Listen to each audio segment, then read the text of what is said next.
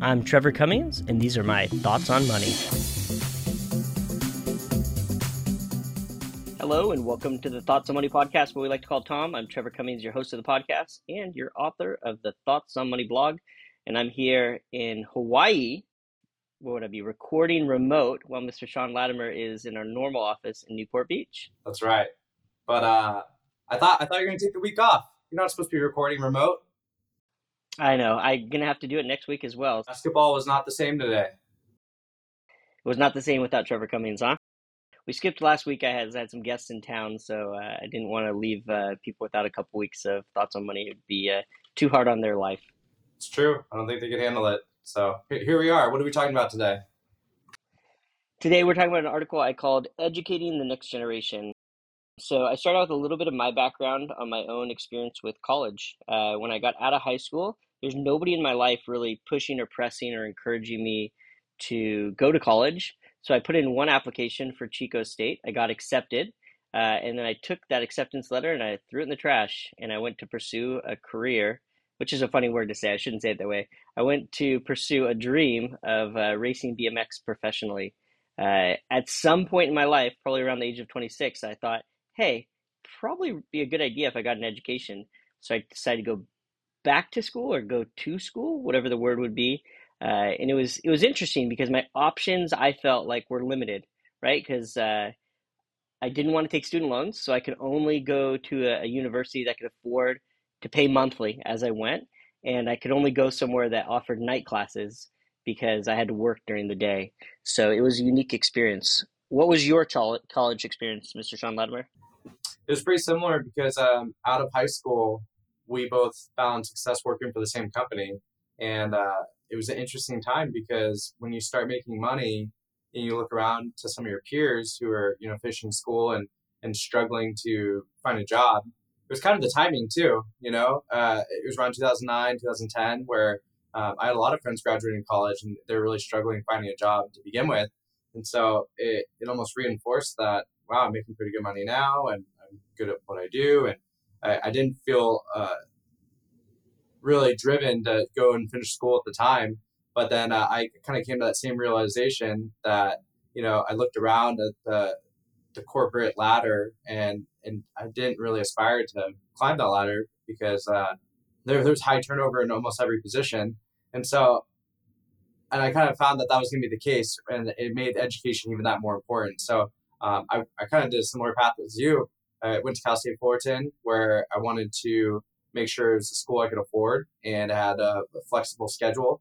And it, I think at the time I, I was a little disappointed because I, I thought my options were limited because I was paying for school myself and working full time. But um, you mentioned it later in the article. I wouldn't change anything because that that adversity, I guess you'd say, made me the person I am today. And uh, yeah, it's interesting. I'll, I'll, I'll, go back to that as we get further in the article, but it, it definitely changes your perspective on things. It's funny because I, I feel like you presented two different uh, financial analogies there. Like you and I both were making decent money for our age, and we looked at our peers and they were at school not making any money. So we're like, man, we made the good choice, right? But then later on, we were like, huh, there, there's not a lot of future in this, right? It was uh, we weren't very future minded. We were like, hey, there's like bird in the hand. We're gonna kind of take this route right now, which kind of is funny because if you're self directing your investments and you've had some early success and you look at your peers and you're like, hey, I'm doing a lot better than them. It takes some punches in the face to realize uh, and to gain some humility. So I think there's a similarity there. I had a specific moment.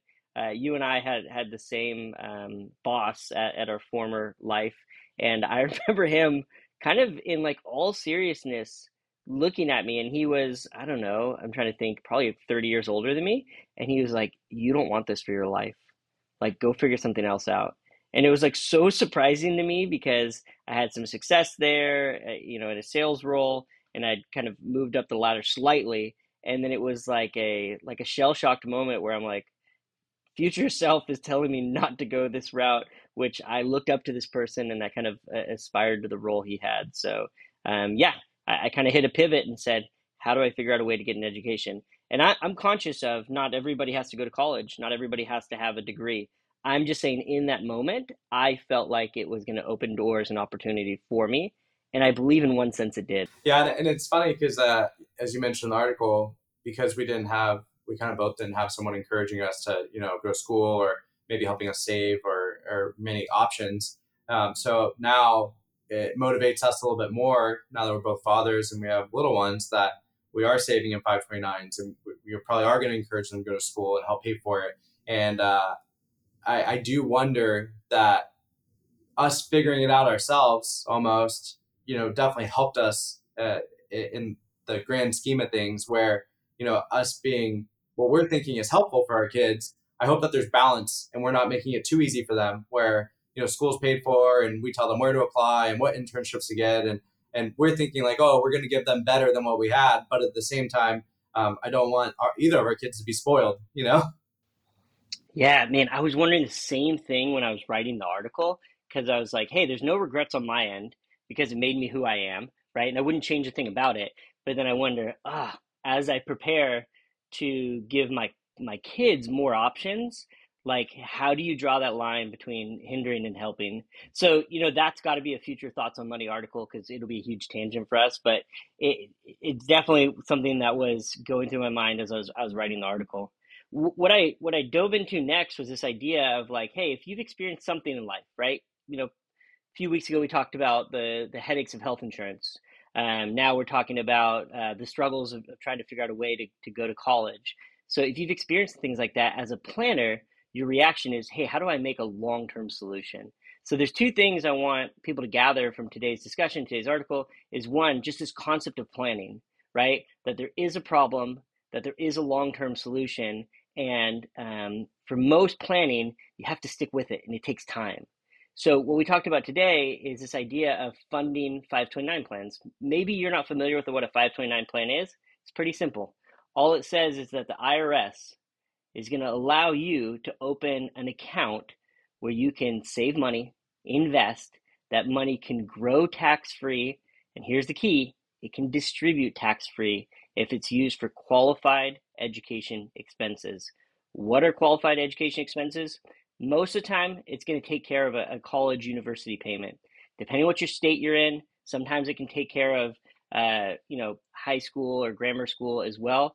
Speak with your advisor, talk about that. But the key is is that whatever you put into it, and as it grows, there's going to be some sort of future value. One thing I wanted to reiterate in the article was that there's this gap in the future.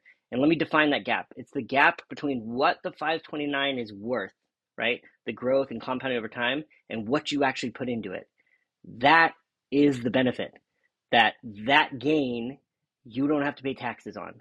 So one of the things I talked about in the article for my family, because of my experience, because the lens with which I see financial planning, I'm actually trying to overfund those 529 plans. I'm trying to maximize that gap and try to create the most possible legal tax avoidance. The concept there is that if my kids don't use those 529 plans, I can easily change the beneficiaries to the next generation, and I'm creating a long term solution because I care about education and I'm investing in my family's education uh, with moderation, right? It's not when I look at my own financial plan, I have to look at my health savings account. I have to look at my retirement. I have to look at the education and I have to prioritize these things and allocate dollars according to how important they are to me. Uh, but this can be a really good planning technique for people that are passionate and care about education. Yeah, I feel like there's different uh, categories where people fall in. There's uh, people that, you know, they're doing financial planning 101 and they have you know little kids and they want to be able to help them um, pay for some of their college at some point. and so the idea and you mentioned it is the biggest benefit of 529 is really going to be the time to give the account to grow because the growth is what is that's where the tax advantage is right um, if you have a 15 year old it probably doesn't make sense to fund a 529 at that point but if you have a three year old then it does because you have more time for the investments to grow and the investments themselves are different when there's a longer time horizon. It'll be more focused on stocks instead of bonds if it's getting closer to that target date.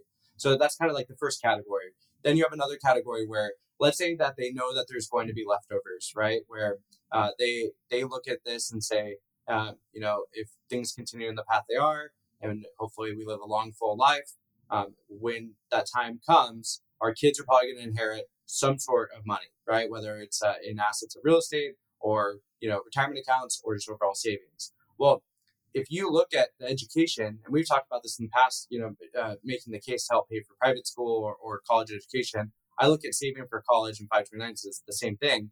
If you look at that as an investment and you're you're giving them the funds earlier than expected, uh, the idea is by helping them, maybe you make a bigger impact on their life and their future and put them in a better environment to help themselves. Because by the time you pass away, uh, their their their their situation's pretty much already set. You know, they probably have their own family or kids. They've chosen a career path. That money inheriting in their 40s or 50s or 60s is going to make less of an impact.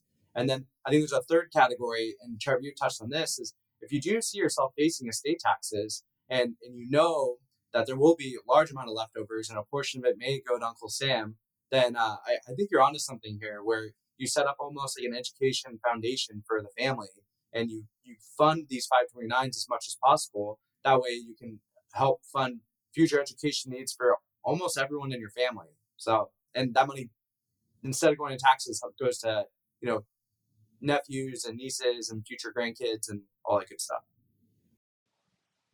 Yeah, and I'm going to highlight one of the things that Sean said is uh, he he basically said, hey, if you have a 15 year old, maybe 17 year old, right? Maybe they have a couple years till college.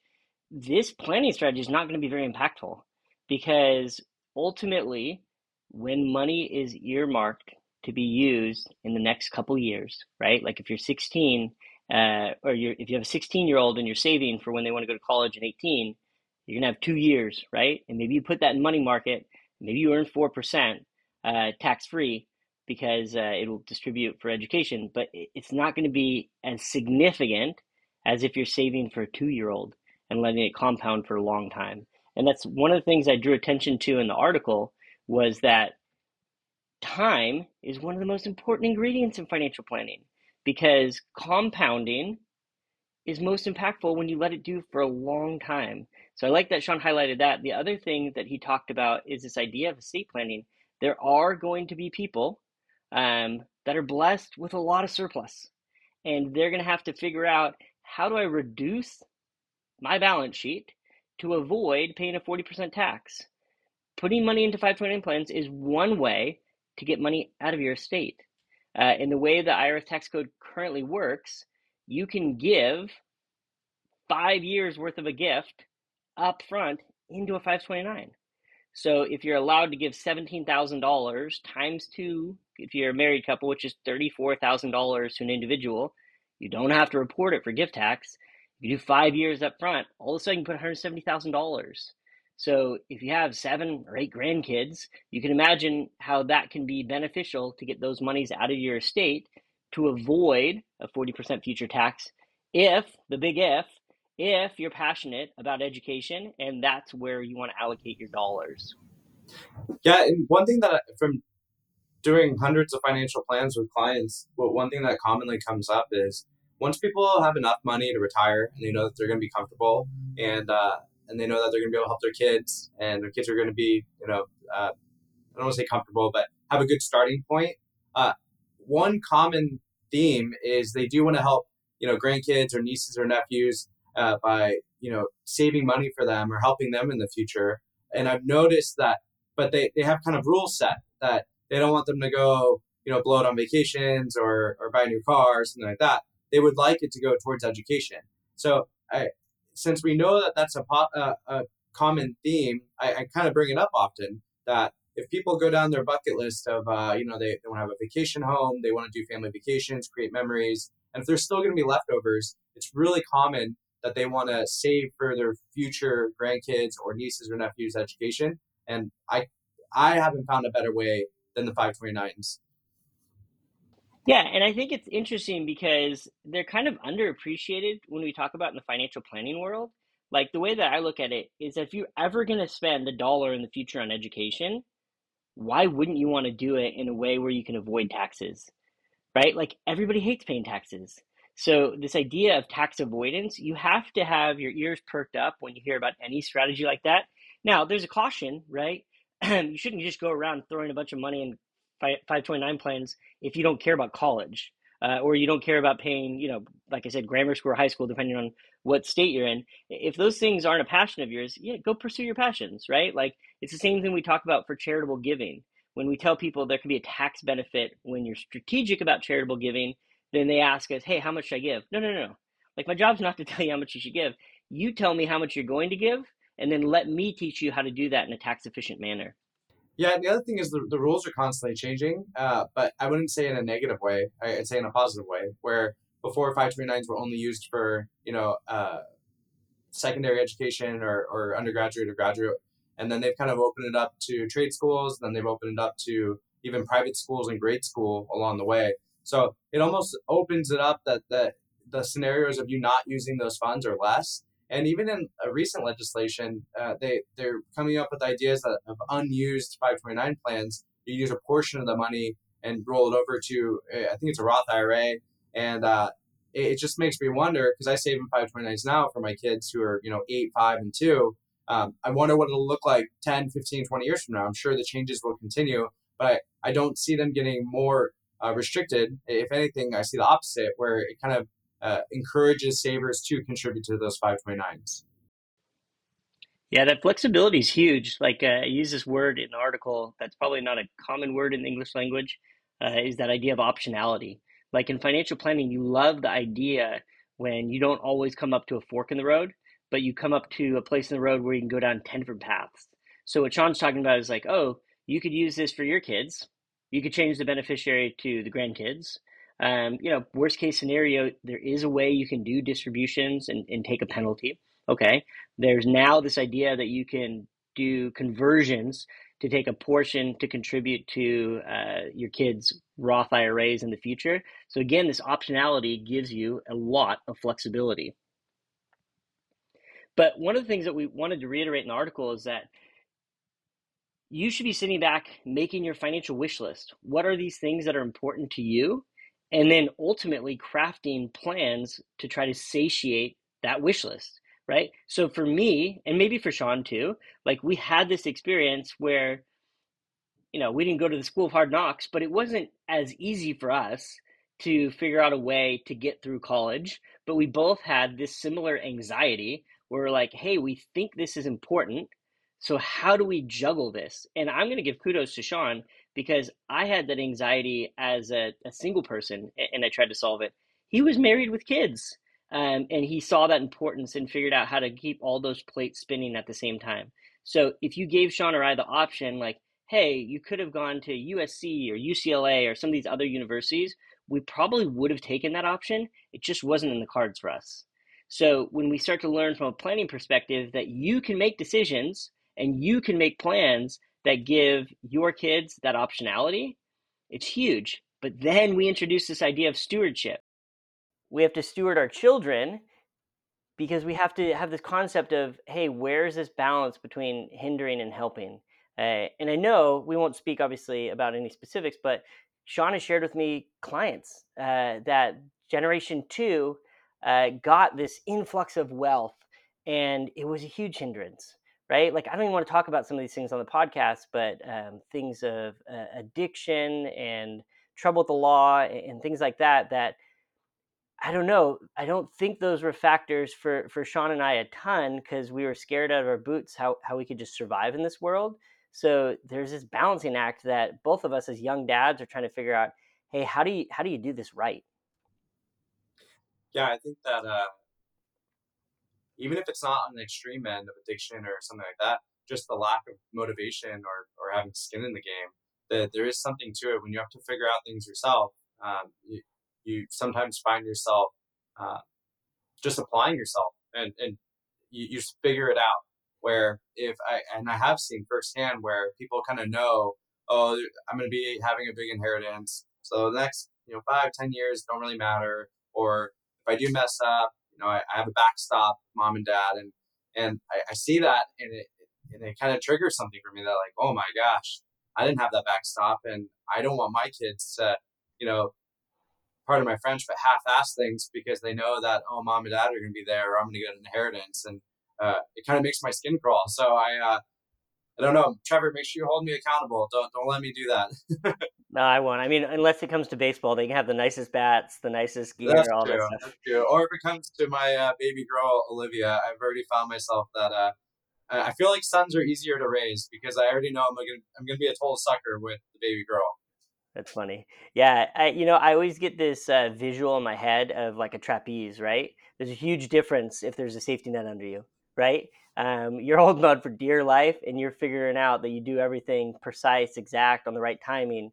Uh, if there's no safety net beneath you, and, I think that's the challenge, right? Again, we'll save it for another thoughts on money article.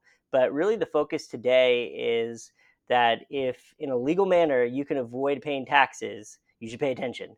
So we've talked about today how you can compound wealth uh, and avoid paying taxes when it's earmarked for college, and we use that word a lot, earmarked, right?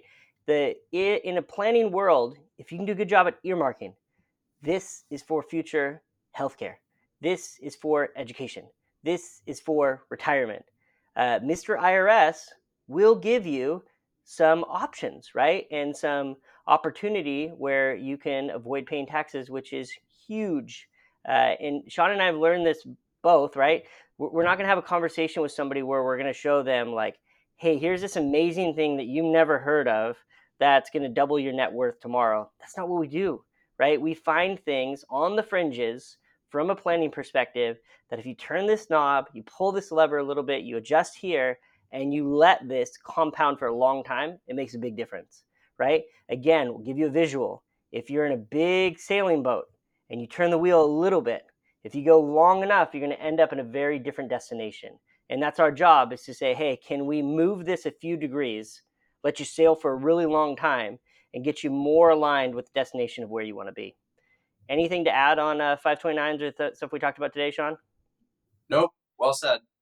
Well, this is our first time doing it from from island to the 48 connected. So uh, hopefully this worked out well. We appreciate you listening. Uh, obviously, you can email Sean or I. It's an easy email to remember. It's Tom T O M T O M at thebahnsengroup.com. Uh, you can give us any of our comments uh, or any ideas of things that you'd like us to talk about in the future. We'll ask that you rate the podcast. Five stars are preferred. And then we will be back next week with more of our.